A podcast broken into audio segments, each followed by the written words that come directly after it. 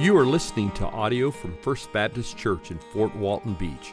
If you would like more resources or to watch our service online, please visit fbcfwb.org. Listen in as Pastor Wade helps us abide in Christ and advance the gospel through the teaching and the proclamation of God's Word.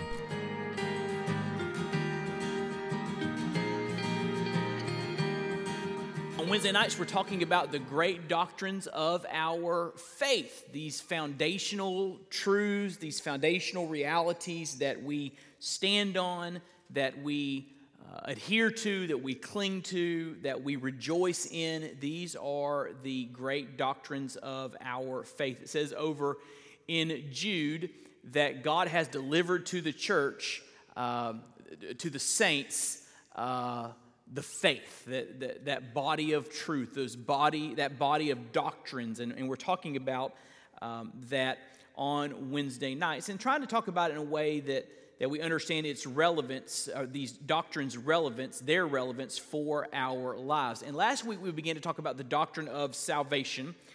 And we're talking about the doctrine of salvation under three headings, and we covered two last week. So the first question that we answered was why does a person need to be saved? And you should have a blank filled in there. Sin separates us from a holy God, and because we sin, we deserve his punishment and wrath. The second question was how is a person saved? And we talked about the historical event of the gospel, what actually happened in human history, and how we are to respond to appropriate what Christ did on uh, our behalf repentance and faith. And the third question is what does it mean to be saved? What does it mean to be saved? What are some things that happen uh, in, in, our, in, our, in our souls, our spiritual lives, in our, in our relationship with God when we are saved? And so we're going to answer that question under three different headings. We're going to talk about what happens. This is exciting. I love this stuff. We're going to talk about what happens at the moment of conversion, the moment a person calls the name of Jesus, places their faith and trust in Him. Then we're going to talk about the ongoing work of salvation. Okay, what happens in your life as a follower of Christ. And then we'll talk about our future glory, what's coming for those that are saved. Okay, so those are the three different uh, headings, and I'm excited to talk to you about those. We're going to start in Romans chapter 3, so turn there with me. Romans chapter 3.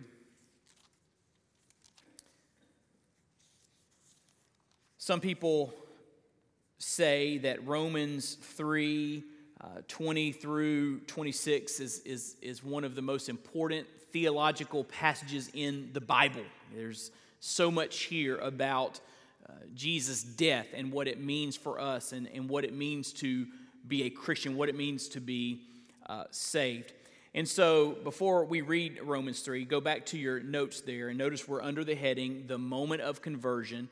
And at the moment of conversion, the first thing that happens, or something that happens, is justification. That's that first blank justification. Justification. All right, so let's, let's talk about what justification is, and we're going to start by reading Romans chapter 3, verse 20. The Bible says, and this is important, for by works of the law, no human being will be justified in his sight, since through the law comes knowledge of sin. For by works of the law, no human being will be justified in his sight. Now, just look at me for a minute. Why is that true? Why is it true that no one can be made right with God by obeying the works of the law? Why? Because no one can do it perfectly, right? Sin. We are born with a sin nature because of a sin nature. We sin. It all goes back to sin entering the world in the Garden of Eden. So no, no matter how hard we try, no matter, no matter how many good days we have or good weeks we have, because we are sinners, we're going to have some bad days and some bad weeks too, right? And so the law could save you if you could keep it perfectly, but you can't, right? If, if you perfectly kept the law, you'd never be separated from God. But we're all separated from God because we have all sinned. So that phrase, for by works of the law, no human being will be justified in his sight. You cannot earn your salvation through obedient living. It's just not going to happen. Okay? Very clear here. And some would say, well, Okay, what's the purpose of the law? Is the law of no value? Well, look at the next phrase. This is important. He says, through the law comes the knowledge of sin. Through the law comes the knowledge of sin. Over in Romans 7, Paul says something very interesting. He says, I, I, I've read the command, do not covet. And when I read that command and then thought about my own life, I saw that I'm a coveter. I've, I've disobeyed the command to not covet, and the law revealed to me how much of a coveter I really am. And so the law helps us to understand our need for salvation. It helps us to understand how far short we fall. Over in Galatians 3, it says, The law, listen to this, the law is the schoolmaster that leads us to Christ. It's the tutor that shows us we need a Savior. That's why important we talk about things like the Ten Commandments. We need to teach these are God's expectations for a life that pleases and honors Him. And then when we learn the Ten Commandments and we look at our own lives held up beside the Ten Commandments, we see, uh oh, God said, Do not lie, I've lied. God said, Do not covet, I've coveted. God says, Honor your father and mother, I've dishonored them. God says, Don't take the Lord's name in vain, I have. You know, we could go through the Ten Commandments and see where we have fallen short, where we have sinned. So the law has great value in that it shows us the character and nature of God and it shows us where we fall short. But listen, you cannot be saved by keeping the law because you cannot keep the law perfectly. Everybody got that? So, how are we made righteous? How do we have a relationship with a righteous God, a holy God? We'll keep reading. Verse 21. But now, the righteousness of God has been manifested, made known apart from the law. So here's what he's saying. There, we may not get past justification tonight. Here, here's what he's saying. There is a way to be made righteous. There is a way to be rightly related to God apart from the law. The laws don't get it done, so you need another way. And here it is. He says, although the law and the prophets bear witness to it, he speaks here of the righteousness of God through what? Through faith in Jesus Christ for all who believe. So you can't earn it, okay? You can't earn it because you're not perfect. Your sin separates you from God. No matter how hard you try, you are imperfect. You have fallen short of His glory. There is another way, though, to have a right relationship with God, to be reconciled to holy God to have his righteousness, and it is through faith in Jesus Christ. Now he's going to expound on it a little bit. Look what he says next. There's no distinction, for all of sin falls short of the glory of God. We've established that. And are, these are the people that have believed in Christ and are justified. Everyone say justified. Justified is a, it's a legal term. it's, a, it's a courtroom term. It means to be declared righteous. All right? He says these folks that believe in Jesus are declared righteous because they've earned it. Is that what it says? No. They're declared righteous by what? His grace. This right relationship with God that is available through faith in Jesus is a gift. It's not something we earn, it's not something we achieve. So we are justified by His grace as a gift, a free gift of God, through, made available through the redemption that is in Christ Jesus. Redemption means to be set free through the payment of a price. So Jesus came and paid a price so we could be set free, so we could have this relationship with God through the redemption that is in Christ Jesus. And look what it says next whom God put forward. God offered his son, he put him forward as a, oh, this is so good, as a propitiation by his blood. Now, the word propitiation, it's a big word, it's a very, very important word. And the word propitiation basically means to satisfy the wrath of God.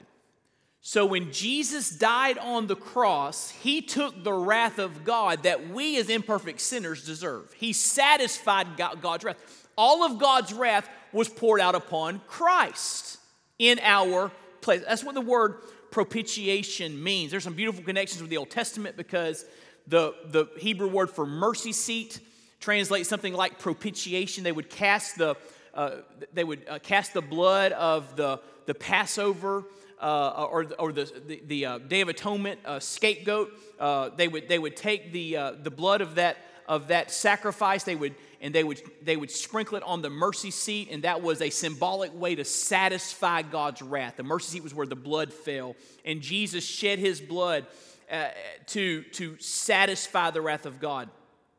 And just to make sure we're getting it, he says it again this righteousness, this right standing with God, having our wrath directed towards Christ, where we don't receive God's wrath, it is to be received by what?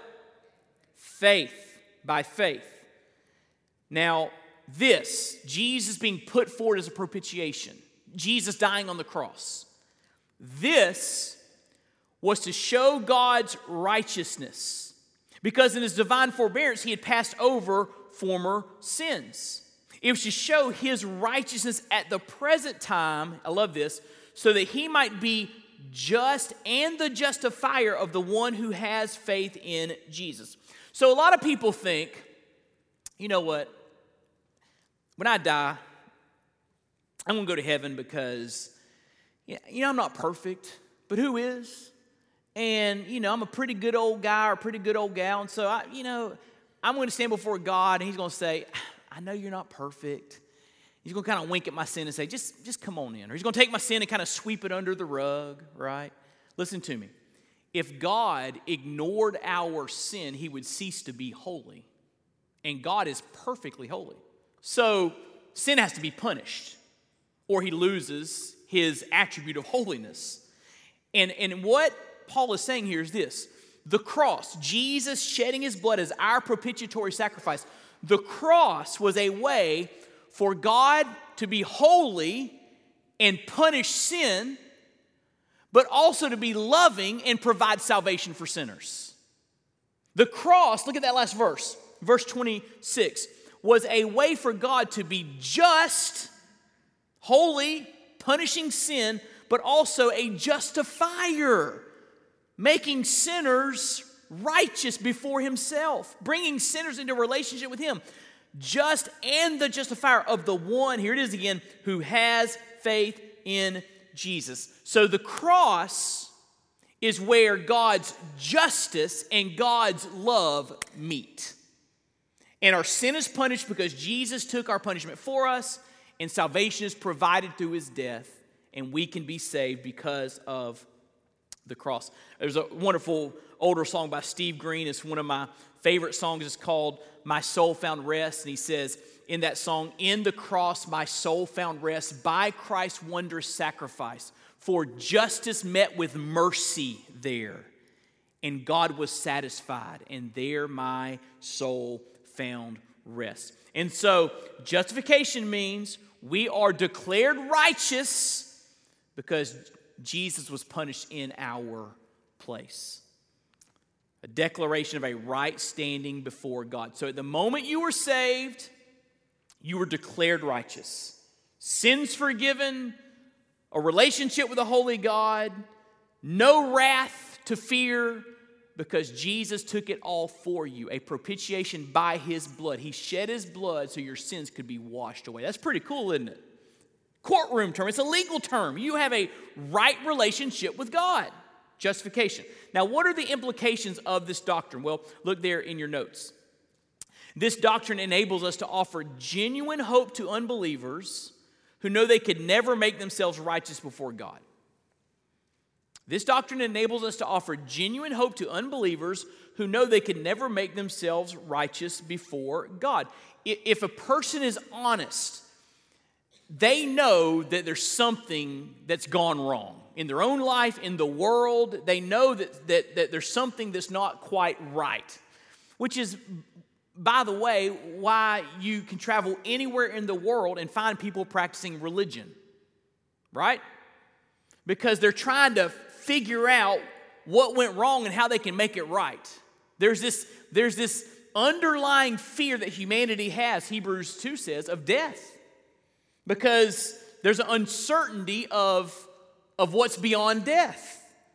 And there's different concepts of God and the gods, and people have different views about that. But they don't, they don't, they don't, they're not sure that when they die, they'll be right with whatever lies beyond death. And so all these different religions try to figure out ways to, to prepare for that moment when they'll stand before God, right? The Bible says you're not good enough to stand before God. Your only hope is that Jesus took God's wrath for you and that you receive Him personally, and His shed blood is applied to your spiritual account, and you are declared righteous by God. And so this offers this this this um, reality helps us to offer hope to folks. Uh, we can say to people, "Your life is broken. You're not perfect. Welcome to the club." Which, by the way, when someone comes to church, they're not coming to a room full of people that got it all together, are they? They're coming to sit by a bunch of folks who got issues, starting with Pastor Wade. And our only hope is we have a Savior. His name is Jesus. He's declared us righteous.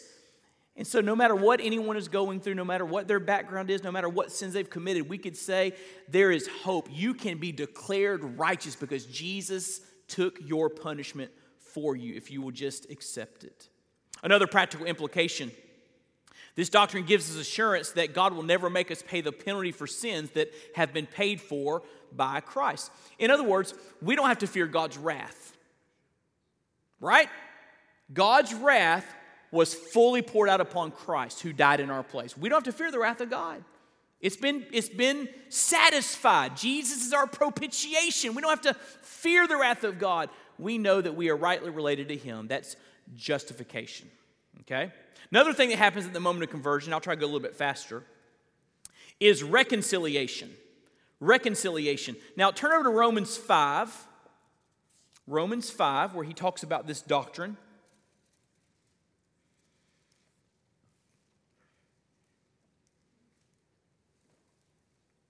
Verse 6. Romans 5, verse 6. For while we were weak at the right time, Christ died for the ungodly. For one will scarcely die for a righteous person, though perhaps for a good person one would dare even to die. But God shows his love for us in that while we were still sinners, Christ died for us. Since therefore we have now been justified, there's that word again, justified by his blood, much more shall we be saved by him from the wrath of God, because Jesus took God's wrath in our place. Now look what it says in verse 10. For if while we were enemies, we were reconciled to God by the death of his Son, much more now that we are reconciled, shall we be saved by his life. More than that, we also rejoice in God through our Lord Jesus Christ, through whom we have now received reconciliation. So he's speaking here of the doctrine of reconciliation. And, and notice what he says there. He says in verse 10, while we were enemies. Before we met Christ, the Bible says we were enemies of God enemies of God. Why? Because God's holy, perfect, just, righteous. And He's told us what He expects from our lives. He's told us how to live. He's told us what's right and what's wrong. And we have rebelled against a holy God. That is enmity towards God. We are separated from God. And that's all of our condition before we meet Christ. We have, we have rebelled against a perfectly holy God. In fact, it says over in Romans 1 that God gives us all of this light all of this information about himself. He just, just keeps giving light, giving light. And humanity said, I don't want to hear that. It, it, Romans 1 used the word suppress. We suppress the light and turn to the darkness. Instead of worshiping the Creator, we worship the creation, and our foolish hearts are darkened and we're separated from God. And so before we met Christ, we were enemies. But in Christ, because He died for us, He paid the penalty for our sins it says, We were reconciled to God by the death of his son. The word reconciliation means we've been brought into a relationship with God. It means, here, here's what it means if you are a Christian, God is now your friend. Now, think about that. You are a friend of God. You've been reconciled. Jesus says over in John 15 that we are friends of God. And that is a, a, a breathtaking reality that we can say we are friends of God. We don't deserve it, but Jesus made a way for us to be brought into this reconciled relationship. Through Christ, this, here's the practical implication through Christ, you have become a friend of God. And that is an amazing reality. There's a third thing here, and it's adoption. What happens in the moment of conversion? You're justified, you're reconciled, you're adopted. You're adopted. Uh, let's look in Galatians. Galatians 4. There's several passages we could go to, but look in Galatians 4 with me. Galatians 4, verse 4.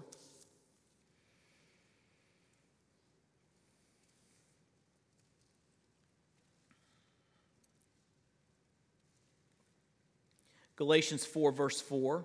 Paul writes, When the fullness of time had come, God sent forth his Son, born of woman, born under the law, speaking of Jesus, to redeem those who were under the law, so that we might receive adoption as sons. Because you are sons, God has sent the Spirit of His Son into our hearts, crying, Abba, Father. So you're no longer a slave, but a son. If a son, then an heir through God. And Ephesians 1 says that this adoption occurs in Christ. So when you place your faith in Christ, at that moment, the moment of conversion, you are adopted by God.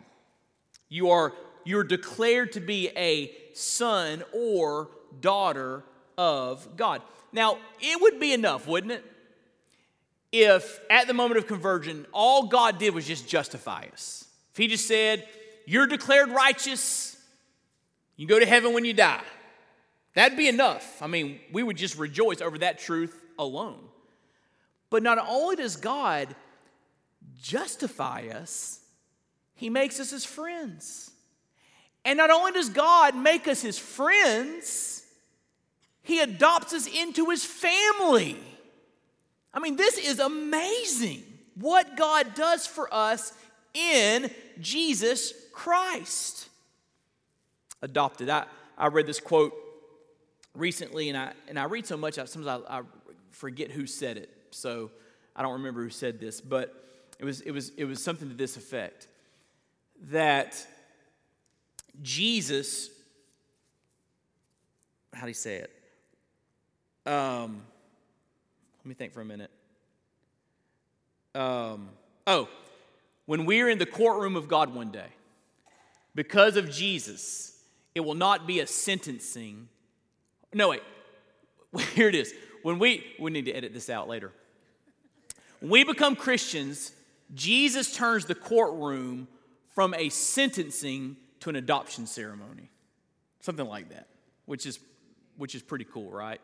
I have, I have some really good friends that have, um, that have adopted internationally. My brother's adopted internationally, and I have some really good close friends that have adopted domestically. And there is this moment where you stand before an official, before a judge, and they make the decree of adoption. And at that moment, it's over, it's done. There, nothing can change it. Uh, it. It's a forever deal. When the judge makes that declaration, adoption is a sure thing, and it's a, a joyous moment for families.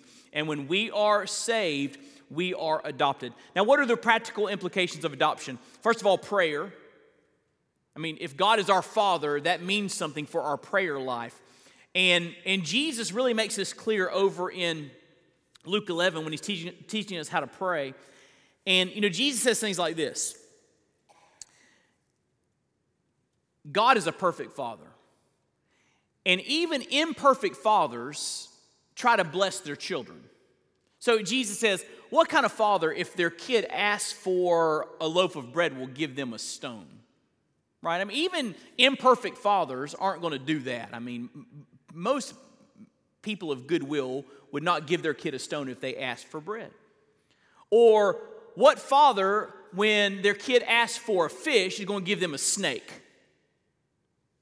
And, and here's the point Jesus makes if you, being imperfect fathers, try to bless your children by answering their request, how much more will your perfect heavenly Father try to bless you by answering your requests? Isn't that cool?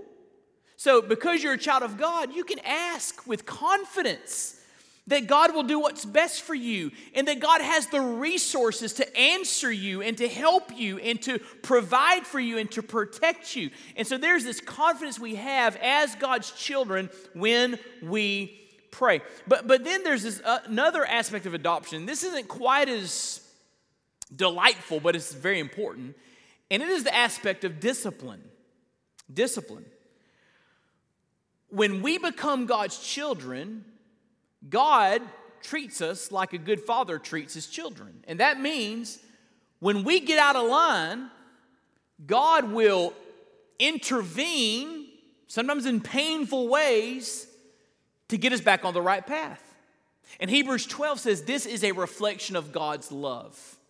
That, that, that, you know, a good father here on this earth is going to discipline his ch- children so that they will not engage in destructive behavior. And again, how much more will our God intervene we go the wrong direction to get us back on the right path? That's called discipline. It's not condemnation, it's not wrath. Jesus paid for that on the cross. It's God helping us as His children get back on the right path when we stray. It's not pleasant. Hebrews 12 says it. It's not pleasant at the moment, but it bears the fruit of righteousness in our lives. Aren't you, now listen, aren't you glad that when you become a Christian, God doesn't say, hey, welcome, you're going to heaven when you die, welcome to the family, good luck. Aren't you glad God doesn't say that?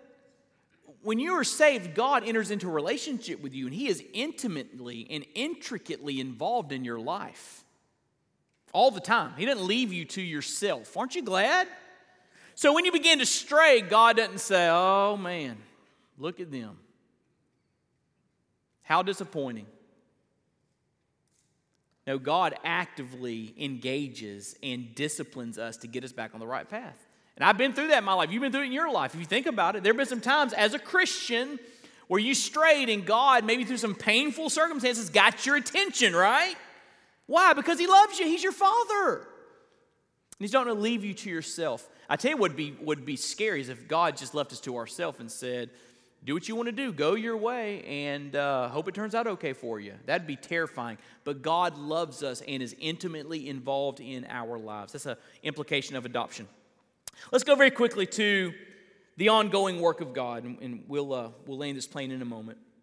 The ongoing work of God. So, at the moment of conversion, we're justified, we're reconciled, we're adopted. Now, when I was saved at nine years of age, I couldn't have articulated any of that other than to say, God saved me, right? I mean, that's all I knew at that moment. But now, when I look back through the lenses of Scripture, I know that at the moment of conversion, those things were spiritual realities in my life.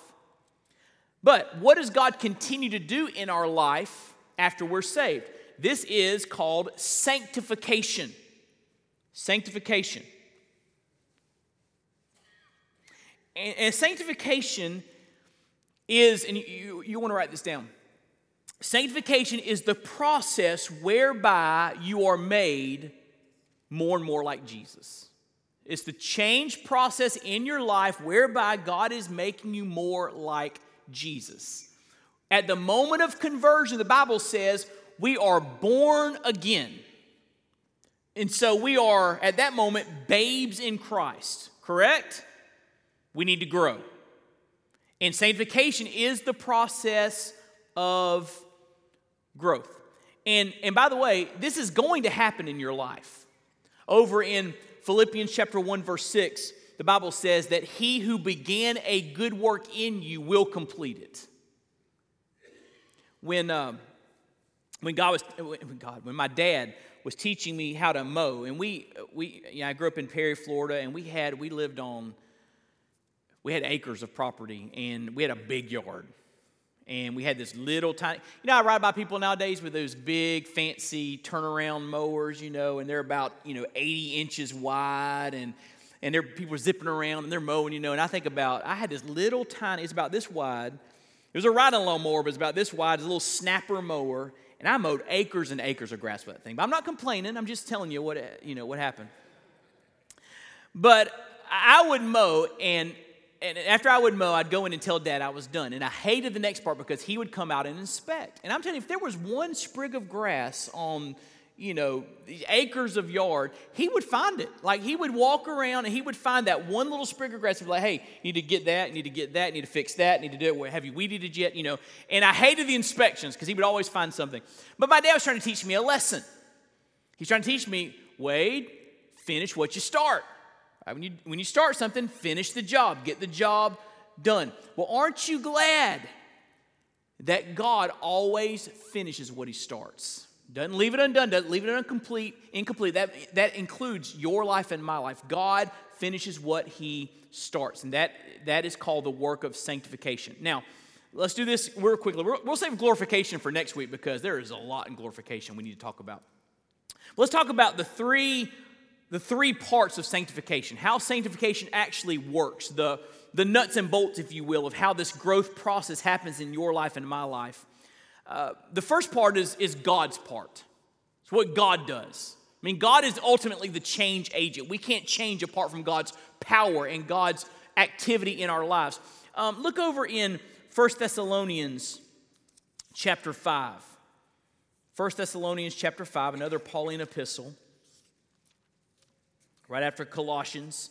And go to the very end of that book, 1 Thessalonians chapter 5, and look in verse 23. And this is a, a benediction, kind of a closing statement in this letter. And this is this expresses Paul's desire for the Christians in Thessalonica. And this may have been one of the first letters that Paul wrote, by the way, to a church. It's one of his earliest letters. Now, May the God of peace himself, this emphatic in the original language, may the God of peace himself sanctify you completely, and may your whole spirit and soul and body be kept blameless at the coming of our Lord Jesus Christ. And look in the next verse. Oh, I love this. He who calls you is faithful, he will surely do it. So Paul's saying, May God change you and mature you and perfect you and complete you and make you more like Jesus. And guess what? It's going to happen. He's faithful. He's going to do it. So there is God's part. You listen, you cannot change without the power of God actively working in your life. Amen. Can't change yourself. You need God to do it. And if anything good happens in your life, it's God doing it, it's God's part in our sanctification. But secondly, there's our part. There's our part. Um, th- there's a part we play. God is a God of ends. He has purposes and plans. One of those ends is to make you like Jesus. In fact, over in Romans chapter 8, it says that He's predetermined that you'll be conformed to the image of his son. So he's doing that in your life. He's predetermined, predestined that you're going to be made to be like Jesus. That's pretty cool, right? So God's a God of ends, but he's also a God of means. And God has given us the means through which he works to make us more like Jesus. One of those is the Bible. John 17, Jesus is praying for his disciples. He says, John 17, 17, um, sanctify them in the truth, change them by truth. Then he says, Your word is truth. The Bible, one of the ways we're changed, God has ordained the means, we are changed by interacting with the word. It's just, it, you're not going to see accelerated Christian growth apart from consistent commitment to saturate yourselves with the scriptures. Amen? The Bible is so very important for your Christian growth. And, and, and that's our part to employ the means God has given us. Prayer is a means God has given us to grow. So we want to employ those means through which God works uh, to grow us and make us more like Jesus. So let me show you this. Look over in Romans chapter 8. Romans chapter 8.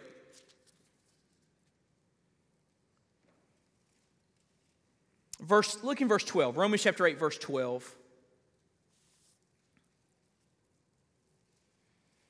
Boy, I love Romans chapter 8. Just, I don't even get started on Romans 8, because if I get started on Romans 8, we'll be here a while, but it's just a great chapter.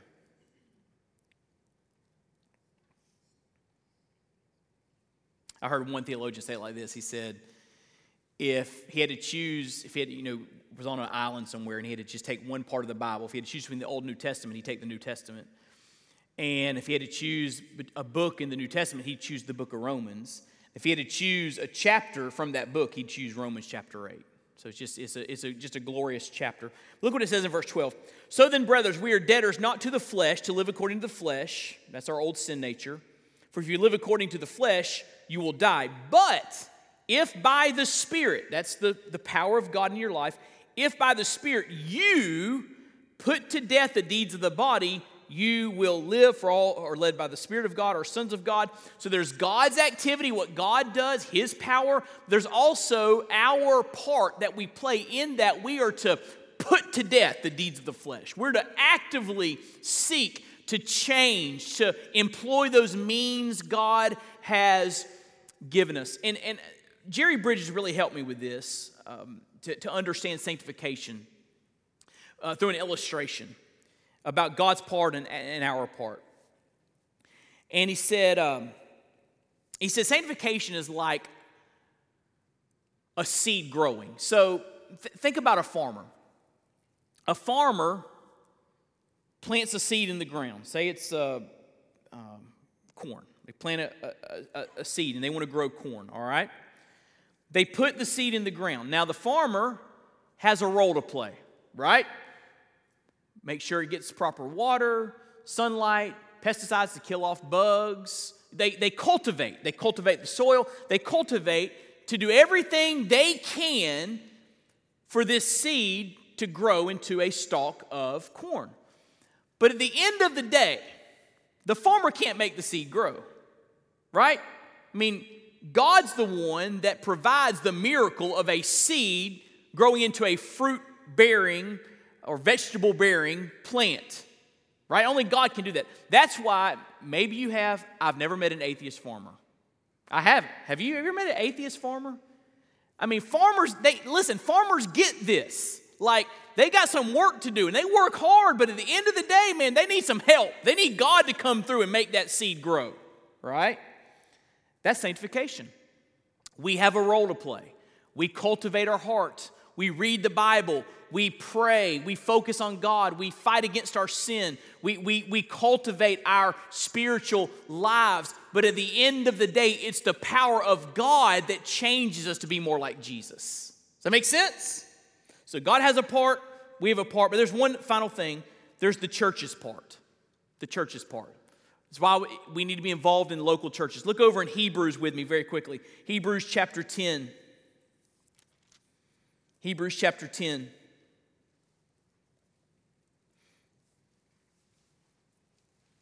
Look in verse 24.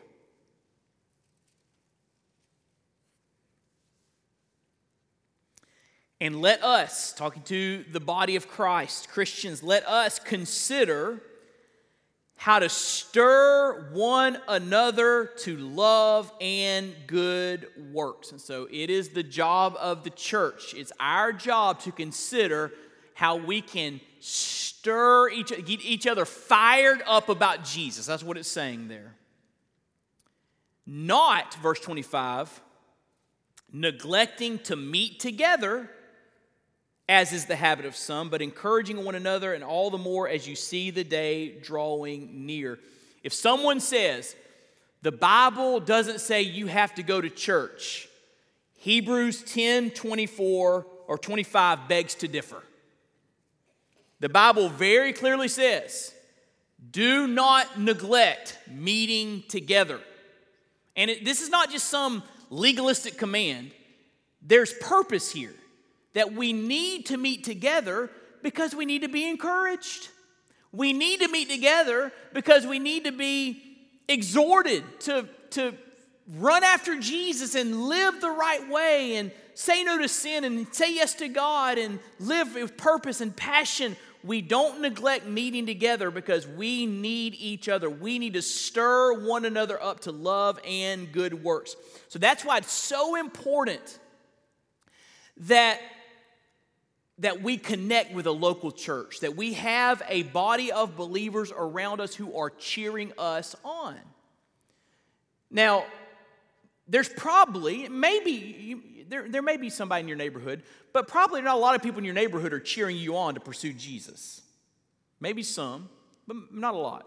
Uh, and, and, and there may not be many people in, in your job, at your workplace, that are just cheering you on to pursue Jesus.